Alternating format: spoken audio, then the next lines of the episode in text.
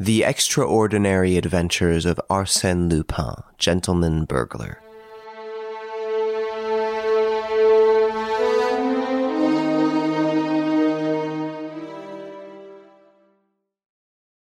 "We will see about that," cried Varin in such a rage that Madame Andermatt could not suppress a cry of fear. Varin must have heard it, for he now tried to force his way out. Monsieur Andermatt pushed him back. Then I saw him put his hand into his coat pocket. "For the last time, let me pass," he cried. "The letters first." Varin drew a revolver and, pointing it at Monsieur Andermatt, said, "Yes or no." The banker stooped quickly. There was the sound of a pistol shot. The weapon fell from Varin's hand. I was amazed. The shot was fired close to me. It was Daspry who had fired it at Varin, causing him to drop the revolver. In a moment, Daspry was standing between the two men, facing Varin. He said to him with a sneer, "You were lucky, my friend, very lucky. I fired at your hand and struck only the revolver." Both of them looked at him, surprised. Then he turned to the banker and said, "I beg your pardon, monsieur, for meddling in your business, but really, you play a very poor game. Let me hold the cards." Turning again to Varin, Daspry said, "It's between us two, comrade, and play fair if you please. Hearts are trumps, and I play the seven." Then Daspry held up before Varin's bewildered eyes the little iron plate marked with the seven red spots. It was a terrible shock to Varin. With livid features, staring eyes, and an air of intense agony, the man seemed to be hypnotized at the sight of it. "Who are you?" he gasped. "One who meddles in other people's business, down to the very bottom." "What do you want?" "What you brought here tonight." "I brought nothing." "Yes, you did, or you wouldn't have come. This morning you received an invitation to come here at nine o'clock and bring with you all the papers held by you. You are here. Where are the papers?" There was in Daspry's voice and manner a tone of authority that I did not understand. His manner was usually quite mild and conciliatory.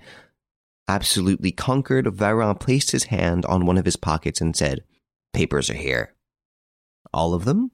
"Yes. All that you took from Louis Lacombe and afterwards sold to Major von Lieben?" "Yes." "Are these the copies or the originals?" "I have the originals." "How much do you want for them?" One hundred thousand francs." "You are crazy," said Daspry. "Why, the Major gave you only twenty thousand, and that was like money thrown into the sea, as the boat was a failure at the preliminary trials." "They didn't understand the plans." "The plans are not complete." "Then why do you ask me for them?" "Because I want them. I offer you five thousand francs, not a sou more." Ten thousand, not a sou less." "Agreed," said Daspry, who now turned to Monsieur Andermatt and said, "Monsieur will kindly sign a check for that amount." "But I haven't got—" "Your checkbook? Here it is." Astounded, Monsieur Andermatt examined the checkbook that Daspry handed to him. "It is mine," he gasped. H- "How did that happen?" "No idle words, monsieur, if you please. You have merely to sign." The banker took out his fountain pen, filled out the check, and signed it. Varin held out his hand for it. "Put down your hand," said Daspry. "There is something more." Then to the banker he said, "You asked for some letters, did you not?" "Yes, a package of letters." "Where are they, Varin?" "I haven't got them." "Where are they, Varin?" "I don't know. My brother had charge of them." "They are hidden in this room." "In that case, you know where they are." "How should I know?" "Was it not you who found the hiding place? You appear to be as well informed as Salvatore." "The letters are not in the hiding place." "They are." "Open it." Varin looked at him defiantly. Were not Daspry and Salvatore the same person? Everything pointed to that conclusion. If so, Varin risked nothing in disclosing a hiding place already known. "Open it," repeated Daspry. "I have not got the seven of hearts." "Yes, here it is," said Daspry, handing him the iron plate. Varin recoiled in terror and cried, "No, no, I will not." "Never mind," replied Daspry as he walked toward the bearded king, climbed on a chair, and applied the seven of hearts to the lower part of the sword in such a manner that the edges of the iron plate coincided exactly with the two edges of the sword. Then, with the assistance of an awl, which he introduced alternately into each of the seven holes, he pressed upon seven of the little mosaic stones. As he pressed upon the seventh one, a clicking sound was heard, and the entire bust of the king turned upon a pivot, disclosing a large opening lined with steel. It was a fireproof safe. You can see, Varin, the safe is empty. So I see. Then my brother has taken out the letters. Daspry stepped down from the chair, approached Varin, and said, Now, no more nonsense with me. There is another hiding place. Where is it? There is none. Is it money you want? How much? Ten thousand. Monsieur Andermatt, are those letters worth ten thousand francs to you? Yes, said the banker firmly. Varin closed the safe, took the seven of hearts, and placed it again on the sword at the same spot. He thrust the awl into each of the seven holes. There was the same clicking sound, but this time, strange to relate, it was only a portion of the safe that revolved on the pivot, disclosing quite a small safe that was built within the door of the larger one. The packet of letters was here, tied with a tape, and sealed. Varin handed the packet to Daspry. The latter turned to the banker and said, Is the check ready, Monsieur Andermatt? Yes. And you have also the last document that you received from Louis Lacombe, the one that completes the plans of the submarine? Yes. The exchange was made. Daspry pocketed the document and the checks, and offered the packet of letters to Monsieur Andermatt. This is what you wanted, Monsieur. The banker hesitated a moment, as if he were afraid to touch those cursed letters that he had sought so eagerly. Then, with a nervous movement, he took them. Close to me, I heard a moan. I grasped Madame Andermatt's hand. It was cold. I believe, Monsieur, said Daspry to the banker, that our business is ended. Oh, no thanks. It was only by a mere chance that I have been able to do you a good turn. Good night. Monsieur Andermatt retired. He carried with him the letters written by his wife to Louis Lacombe. Marvelous, exclaimed Daspry, delighted. Everything is coming our way. Now we have only to close our little affair, comrade. You have the papers? Here they are, all of them. Daspry examined them carefully and then placed them in his pocket. Quite right, you have kept your word, he said. But... But what? The two checks, the money, said Varin eagerly. Well, you have a great deal of assurance, my man. How dare you ask such a thing? I ask only what is due to me. Can you ask pay for returning papers that you stole? Well, I think not. Varin was beside himself. He trembled with rage. His eyes were bloodshot. The money, the twenty thousand, he stammered. Impossible. I need it myself. The money! Come, be reasonable and don't get excited. It won't do you any good. Daspry seized his arm so forcibly that Varin uttered a cry of pain. Daspry continued, Now you can go. The air will do you good. Perhaps you want me to show you the way. Ah, yes, we will go together to the vacant lot near here, and I will show you a little mound of earth and stones, and under it... That is false! That that is false! Oh, no, it is true. That little iron plate with the seven spots on it came from there. Louis Lacombe always carried it, and you buried it with the body, and with some other things that will prove very interesting to a judge and jury. Varin covered his face with his hand and muttered, All right, I am beaten. Say no more. I want to ask you one question. I should like to know... What is it?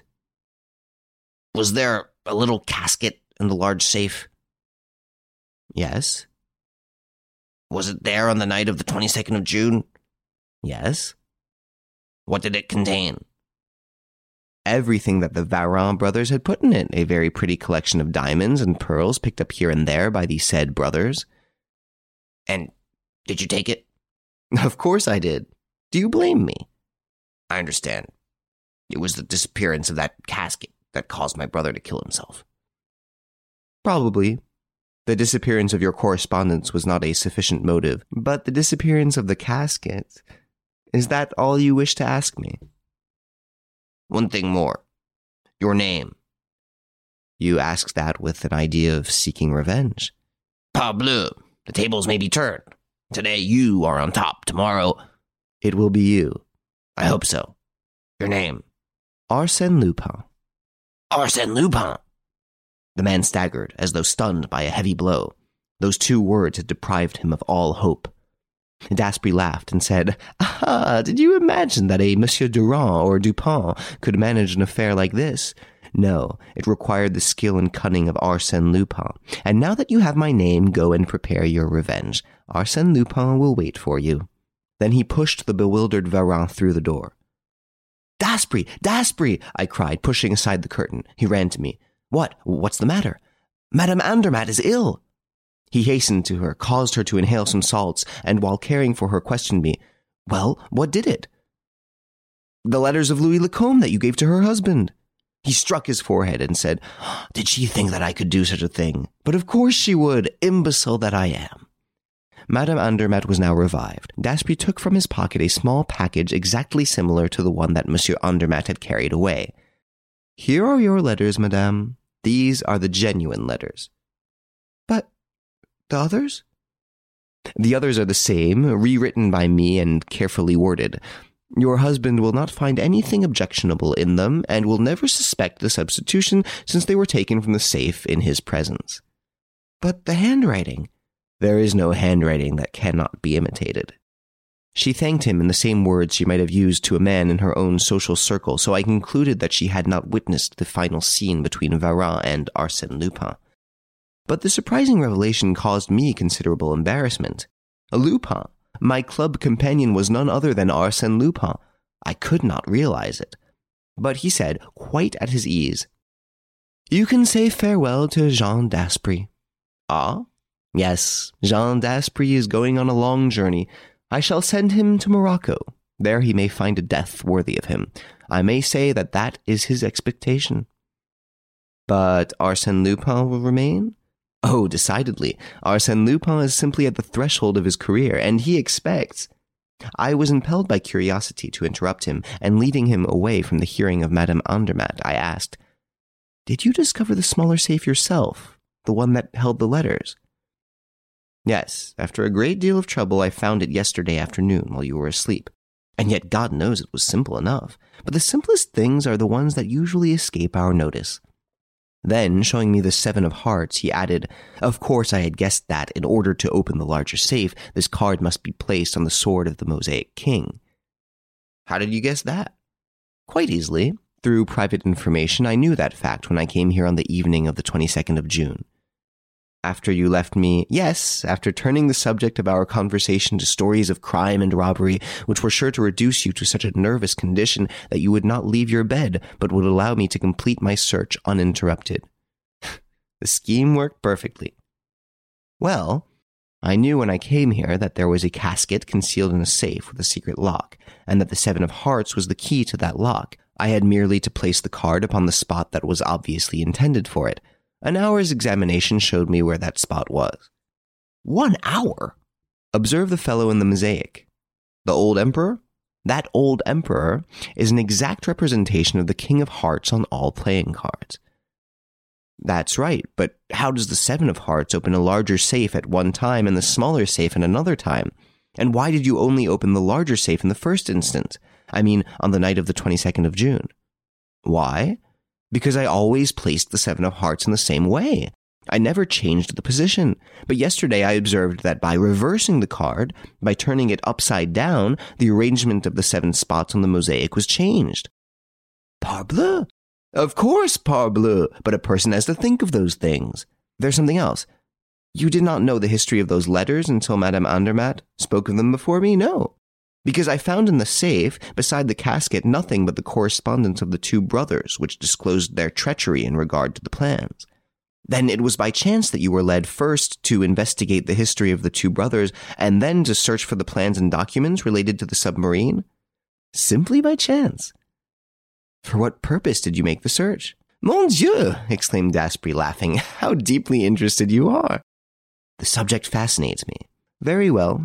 Presently, after I have escorted Madame Andermatt to a carriage and dispatched a short story to the Écho de France, I will return and tell you all about it." He sat down and wrote one of those short, clear-cut articles which serve to amuse and mystify the public. Who does not recall the sensation that followed that article produced throughout the entire world? Arsène Lupin has solved the problem recently submitted by Salvatore. Having acquired possession of all the documents and original plans of the engineer Louis Lacombe, he has placed them in the hands of the Minister of Marine, and he has headed a subscription list for the purpose of presenting to the nation the first submarine constructed from those plans. His subscription is twenty thousand francs. twenty thousand francs? The checks of Monsieur Andermatt, I exclaimed when he had given me the paper to read. Exactly. I was quite right that Varin should redeem his treachery. And that is how I made the acquaintance of Arsène Lupin. That is how I learned that Jean Daspry, a member of my club, was none other than Arsène Lupin, gentleman thief. That is how I formed very agreeable ties of friendship with that famous man, and, thanks to the confidence with which he honored me, how I became his very humble and faithful historiographer.